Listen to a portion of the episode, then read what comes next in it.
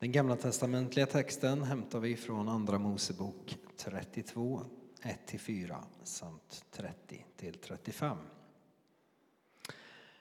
När folket såg att det dröjde innan Mose kom ner från berget, jag tror att du kanske ska dra ner min mick något, eh, samlades de kring Aron och sade till honom, Gud, nej, det står inte alls det, gör oss en Gud som kan gå framför oss.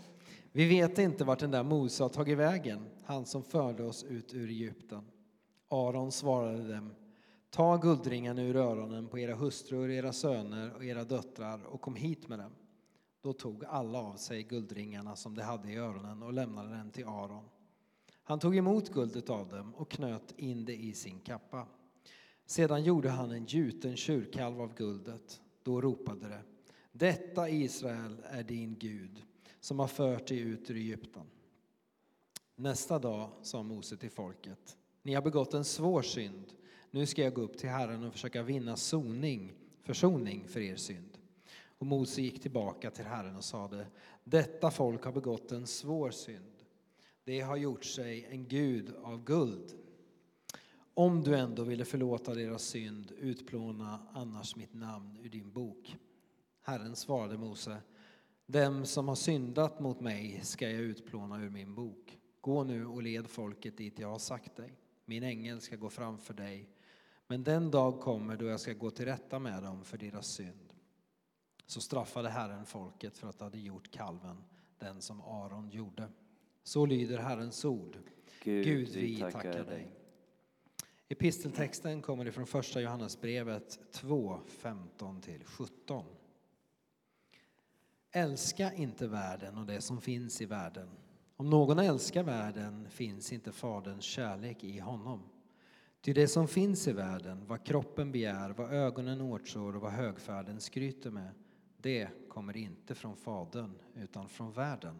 Och världen förgår med sina lockelser, men den som gör Guds vilja består för evigt. Så lyder Herrens ord. Gud, vi tackar dig.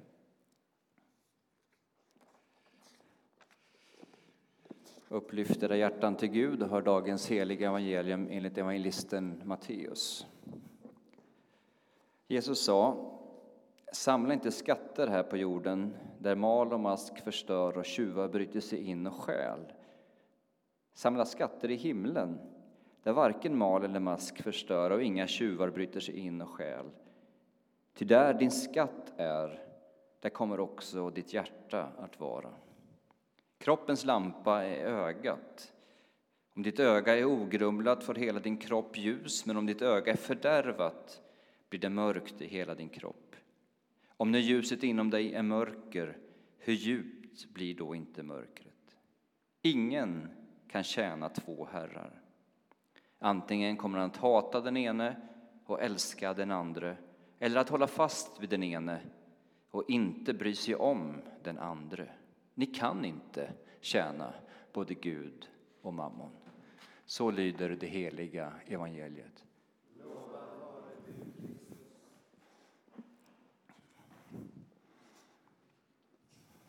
Lönehelg. Jag vet inte om ni brukar tänka i de kategorierna. Jag jobbar ju inte bara som präst utan också på Ikea och vi vet exakt vad lönehelg innebär och jag är ledare den här helgen från Ikea, vilket jag är väldigt tacksam för, när då alla flockas i Mammons tempel. Nu bränner pengarna i plånboken hos var och varannan.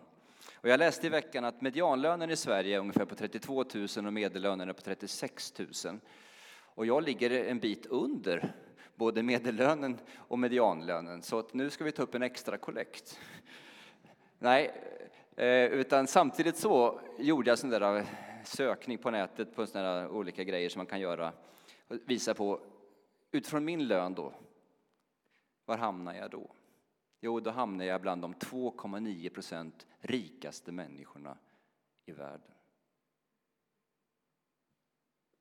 Så när Jesus talar om pengar så är det lätt för oss att titta på Ronaldo eller Lionel Messi eller Jeff Bezos eller Elon Musk och tänka haha, bra att Jesus äntligen tar tag i dessa människors tänk om pengar. Men när vi hör Jesu undervisning om pengar, ägodelar så ska vi ställa oss framför spegeln och säga det är jag som är den rike. Det är mig Jesus adresserar idag.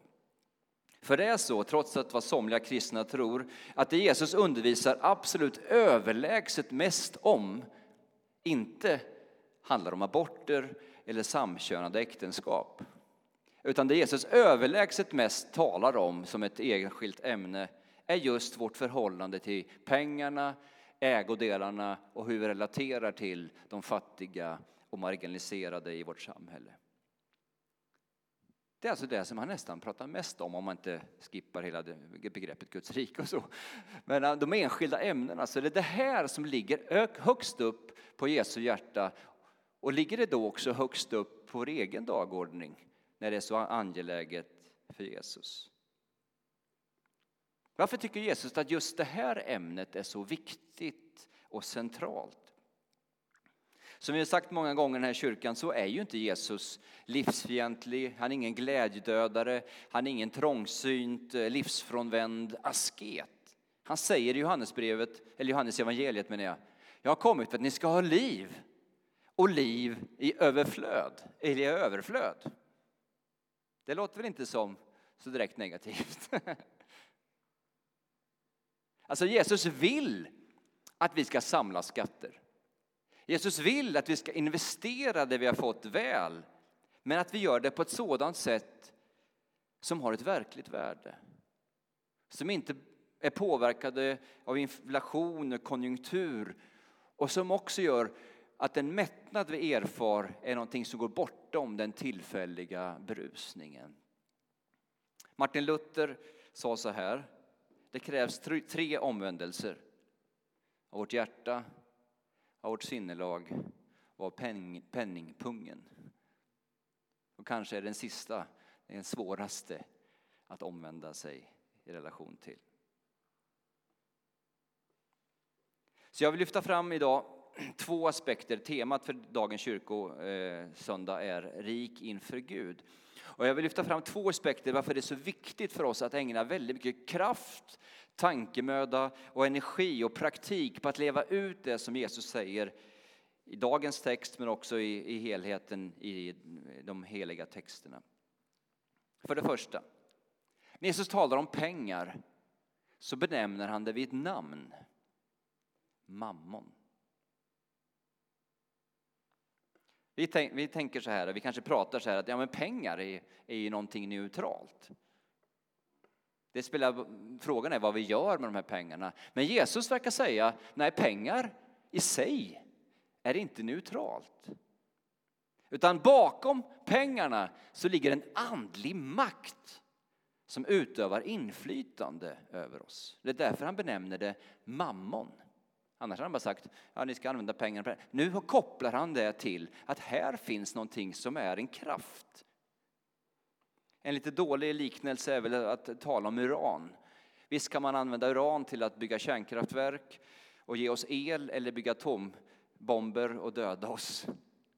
Men oavsett så är det ingen som närmar sig uran på ett naivt och aningslöst sätt och säger det här är neutralt. Om vi inte har rätt skyddskläder, agerar på rätt sätt så kommer vi att utsättas för strålning och dö. Paulus säger i sitt brev till Timoteus på det här sättet. De som vill bli rika låter sig snärjas av frestelsen och faller offer för alla de dåraktiga och skadliga begär som störtar människor i fördärv och undergång. Kärleken till pengar är roten till allt ont. Genom den har många förts bort från tron och vållat sig själva mycket lidande. Bara i dessa två versar så har vi extremt mycket negativt laddade ord. Dåraktiga och skadliga begär. Någonting som störtar människor i fördärv och undergång. Det är någonting som får oss att föras bort ifrån tron och vållar sig själva mycket lidande. Vi känner alla till många ungdomar idag som på grund av sin ångest skär sig själva för att bli av med det. Men det är många fler som ägnar sig åt en annan slags av självskadebeteende. Nämligen kärleken till pengarna. Kärleken till pengarna har lett fram till att man har vållat sig själv mycket lidande. Därför behöver vi vara vaksamma. Alltså mammon vill aktivt söka våran undergång. Hur känns det? Alltså det finns en kraft och en makt i tillvaron som inte vill dig väl. Ni kanske har haft en sån kollega också.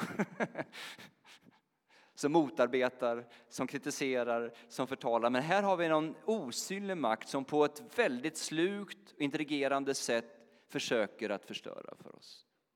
Alltså på grund av syndens närvaro i världen, på grund av arvsynden, så har hela tillvaron hamnat i obalans. Vi lever i en lutning kan man säga. Om vi inte aktivt kämpar trons goda kamp så kommer det vi inte vill se i vårt liv automatiskt att rulla över oss. Den här talarstolen lutar ju neråt så här. Om jag skulle lägga en kula här uppe så rullar det neråt av sig själv. Så är det. Alltså syndens och dödens makt rullar neråt av sig själv om vi bara låter den pågå. Därför är Paulus och Jesus väldigt noga med att säga vi måste kämpa. Hur får man en dålig kondition? Behöver man kämpa för det? Nej, det räcker bara att sitta framför skärmen och dricka lite öl och äta lite chips så har man helt plötsligt en dålig kondition. Nu märker jag att ni förstår inte ett dugg vad jag pratar om här. Men ni kanske kan tänka på någon granne eller vän som, som har en dålig kondition.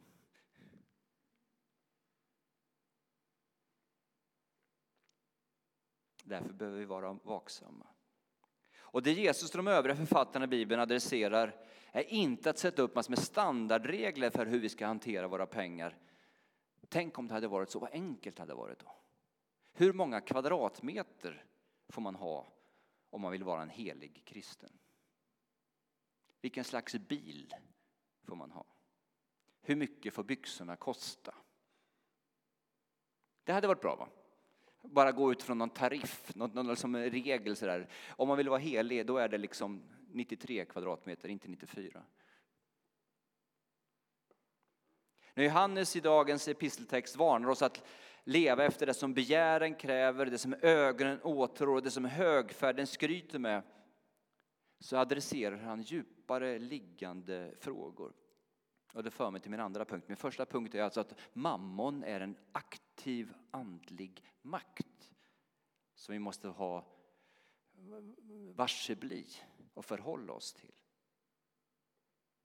Men talet om mammon handlar inte om hur mycket får man shoppa, hur mycket får man njuta, utan det berör ju de djupast liggande frågorna i vårt liv, nämligen de här.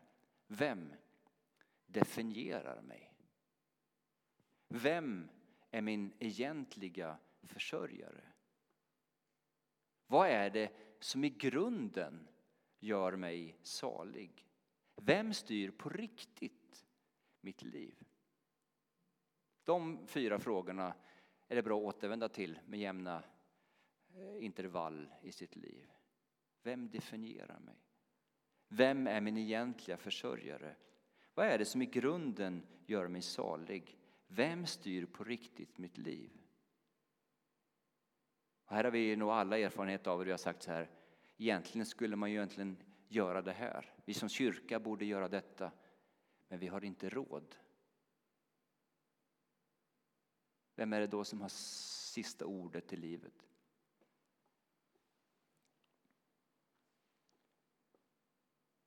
Vi människor på grund av synden föds med brist och längtan. Augustinus talade mycket om det.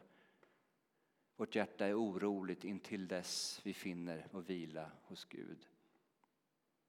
Så i en mening kan man säga så här, vi är alla fattiga. Vi är alla människor som lever med brist. Och då blir frågan, vad gör vi då med den bristen? Magnus Malm skriver så här. Bristen och fattigdomen har aldrig ett egenvärde, är aldrig ett mål. Dess goda verkan är att öppna oss maximalt för Gud, källan till liv och all godhet. Inte för att vi ska avstå från det goda i livet, utan för att befria oss från allt för små rikedomar som krymper våra hjärtan och gör oss hårda och defensiva mot Gud och människor. Endast den som har lossat sitt krampaktiga grepp om sina egna skatter har öppna händer till att ta emot Guds oändligt mycket större godhet och att förenas med honom i ett oändligt mycket större äventyr än mitt eget projekt av självförverkligande. Mammon erbjuder sin lösning på vår brist. Gud en annan och de två är omöjliga att förena. Ni kan inte tjäna Gud och mammon. Jesus säger att ni får inte. Nej, det går inte. Det går inte att rida galopp på en död häst, hur mycket du än slår på den. Skitdålig bild, eller hur? Men alltså, ni fattar. Det går inte.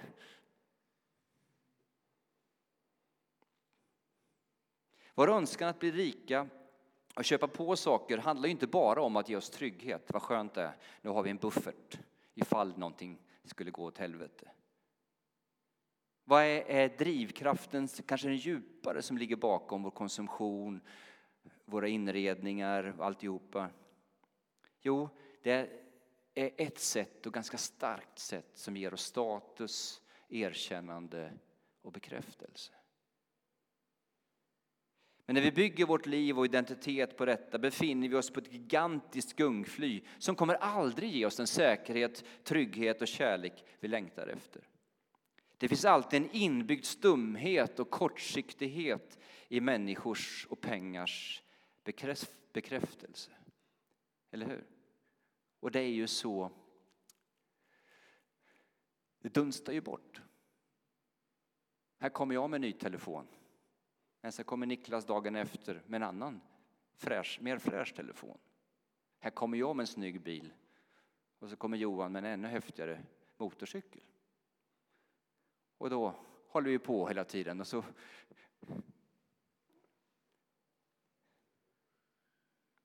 Så hur besegrar vi mammon? Hur blir vi saliga? Paulus skriver vidare i sitt brev till Timoteus så här. Säg åt dem som är rika i denna världen att inte vara högmodiga och inte bygga sitt hopp på något så osäkert som rikedom, utan på Gud som rikligt skänker oss allt vi behöver. Säg åt dem att göra gott, att skaffa sin rikedom av goda gärningar, att vara frikostiga och dela med sig. Så kan de samla en skatt som en god grund för den kommande tiden och vinna det verkliga livet. Bygg ditt hopp på Gud som rikligt skänker oss allt vi behöver. Det är väl en härlig underfras. Vad är vägen till att vinna det verkliga livet? I engelskan talar man om the F-word. Känner ni till det? Där det piper hela tiden i intervjusituationer när de säger the F-word. Man ska ju inte svära i kyrkan. Men jag tänker ge er fyra F-word, F-ord, som är alldeles utmärkta som du frimodigt kan praktisera för att svära i Mammons tempel. Är ni beredda? Tack. Olla, en var beredd. Då prikar jag för dig, Olla, längst ner. Det första F-ordet som vi kan använda för att svära högt, det är förnöjsamhet. Paulus säger Gudsfruktan förenad med förnöjsamhet är verkligen en stor vinst. Vi har inte fört något med oss in i världen och inte heller kan vi ta med oss något härifrån. Har vi mat och kläder ska vi vara nöjda med det. Detta ord hatar marknadskrafterna. Förnöjsamhet. Vilken befrielse och salighet det är att kunna leva i tacksamhet. Eller hur?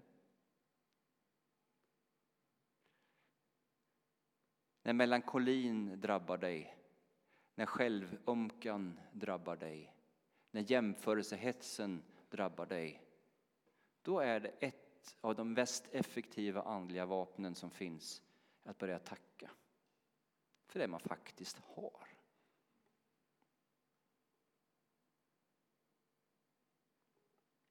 Det är det första ordet. Det andra ordet är frikostighet. Jesus säger det är saligare att ge än att få. Och visst har vi alla smakat på den erfarenheten. Att det är saligare att ge än att få. Mammon kan inte drivas ut genom bön. Mammon kan bara drivas ut genom handling.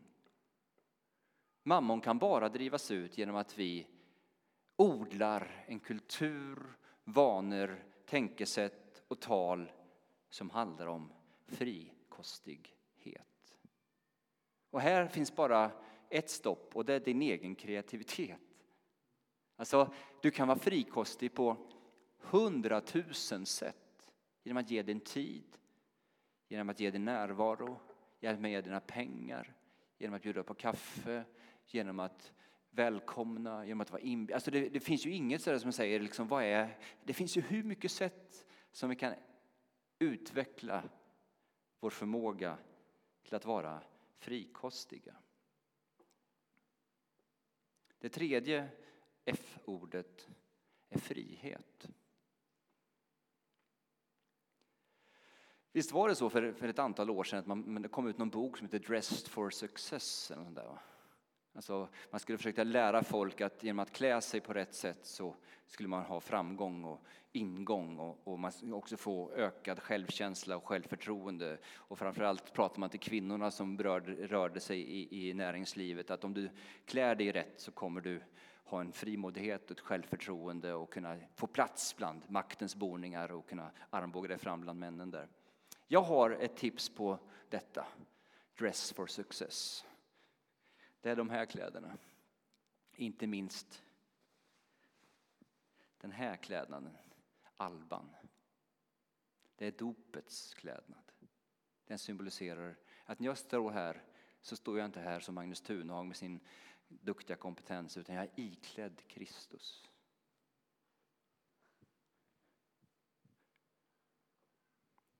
När din identitet förankras i dopets klädnad så förs det ut i frihet. Alltså du behöver inte agera utifrån mammons diktafon utan du har fått din bekräftelse i dopet. Vem är du? Måste jag visa upp någonting? Måste jag vara framgångsrik? Måste jag vara på det ena? Nej, du är genom dopet Guds älskade barn. Och du kan inte göra en enda sak till för att bli mer älskad, inkluderad och värdefull i Guds ögon.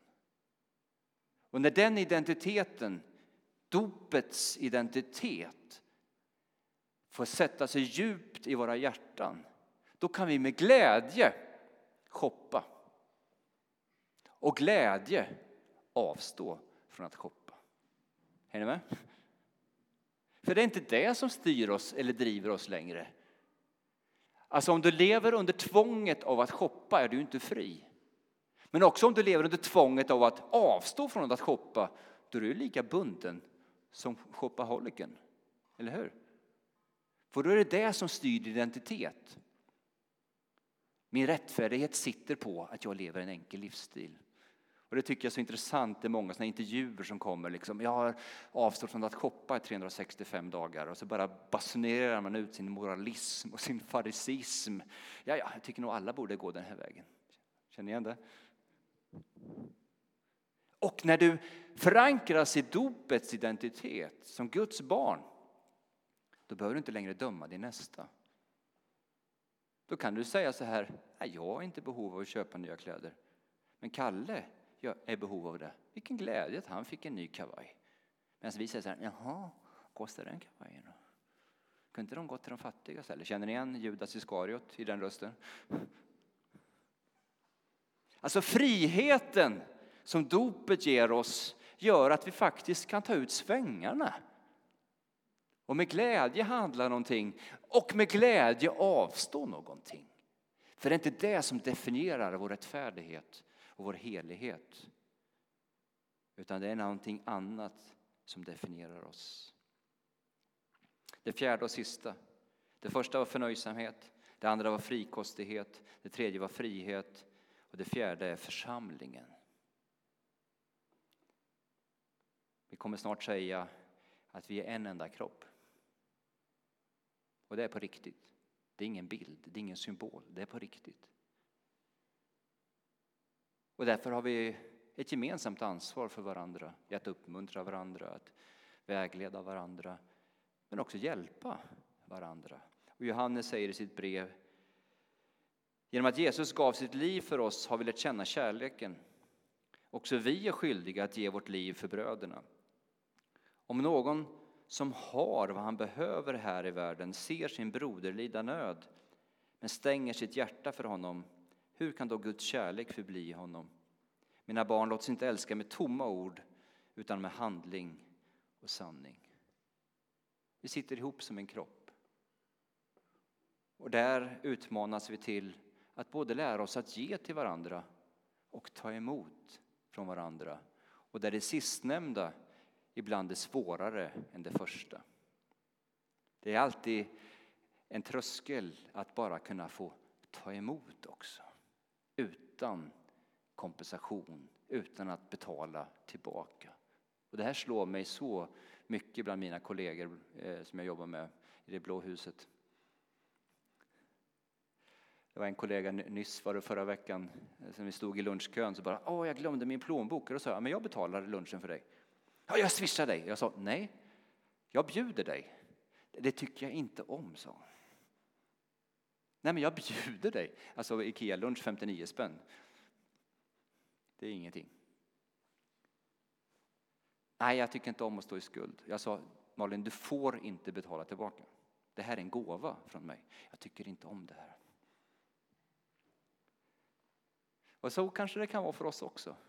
Kan vi komma i en situation där vi säger jag behöver hjälp. Och hamna i en ödmjuk position där jag också måste ta emot. Men då där vi som ger inte kommer från en överlägsen position utan vi ser, Paulus talar om det i, i Andra Korinthierbrevet, ibland har vi fått en del som vi kan hjälpa andra med och ibland är det tvärtom. Nu har ni fått och då får jag ta emot. Men vi är satta i församlingen där vi också kunnat dela våra liv. Jag behöver hjälp, jag behöver vad det nu är.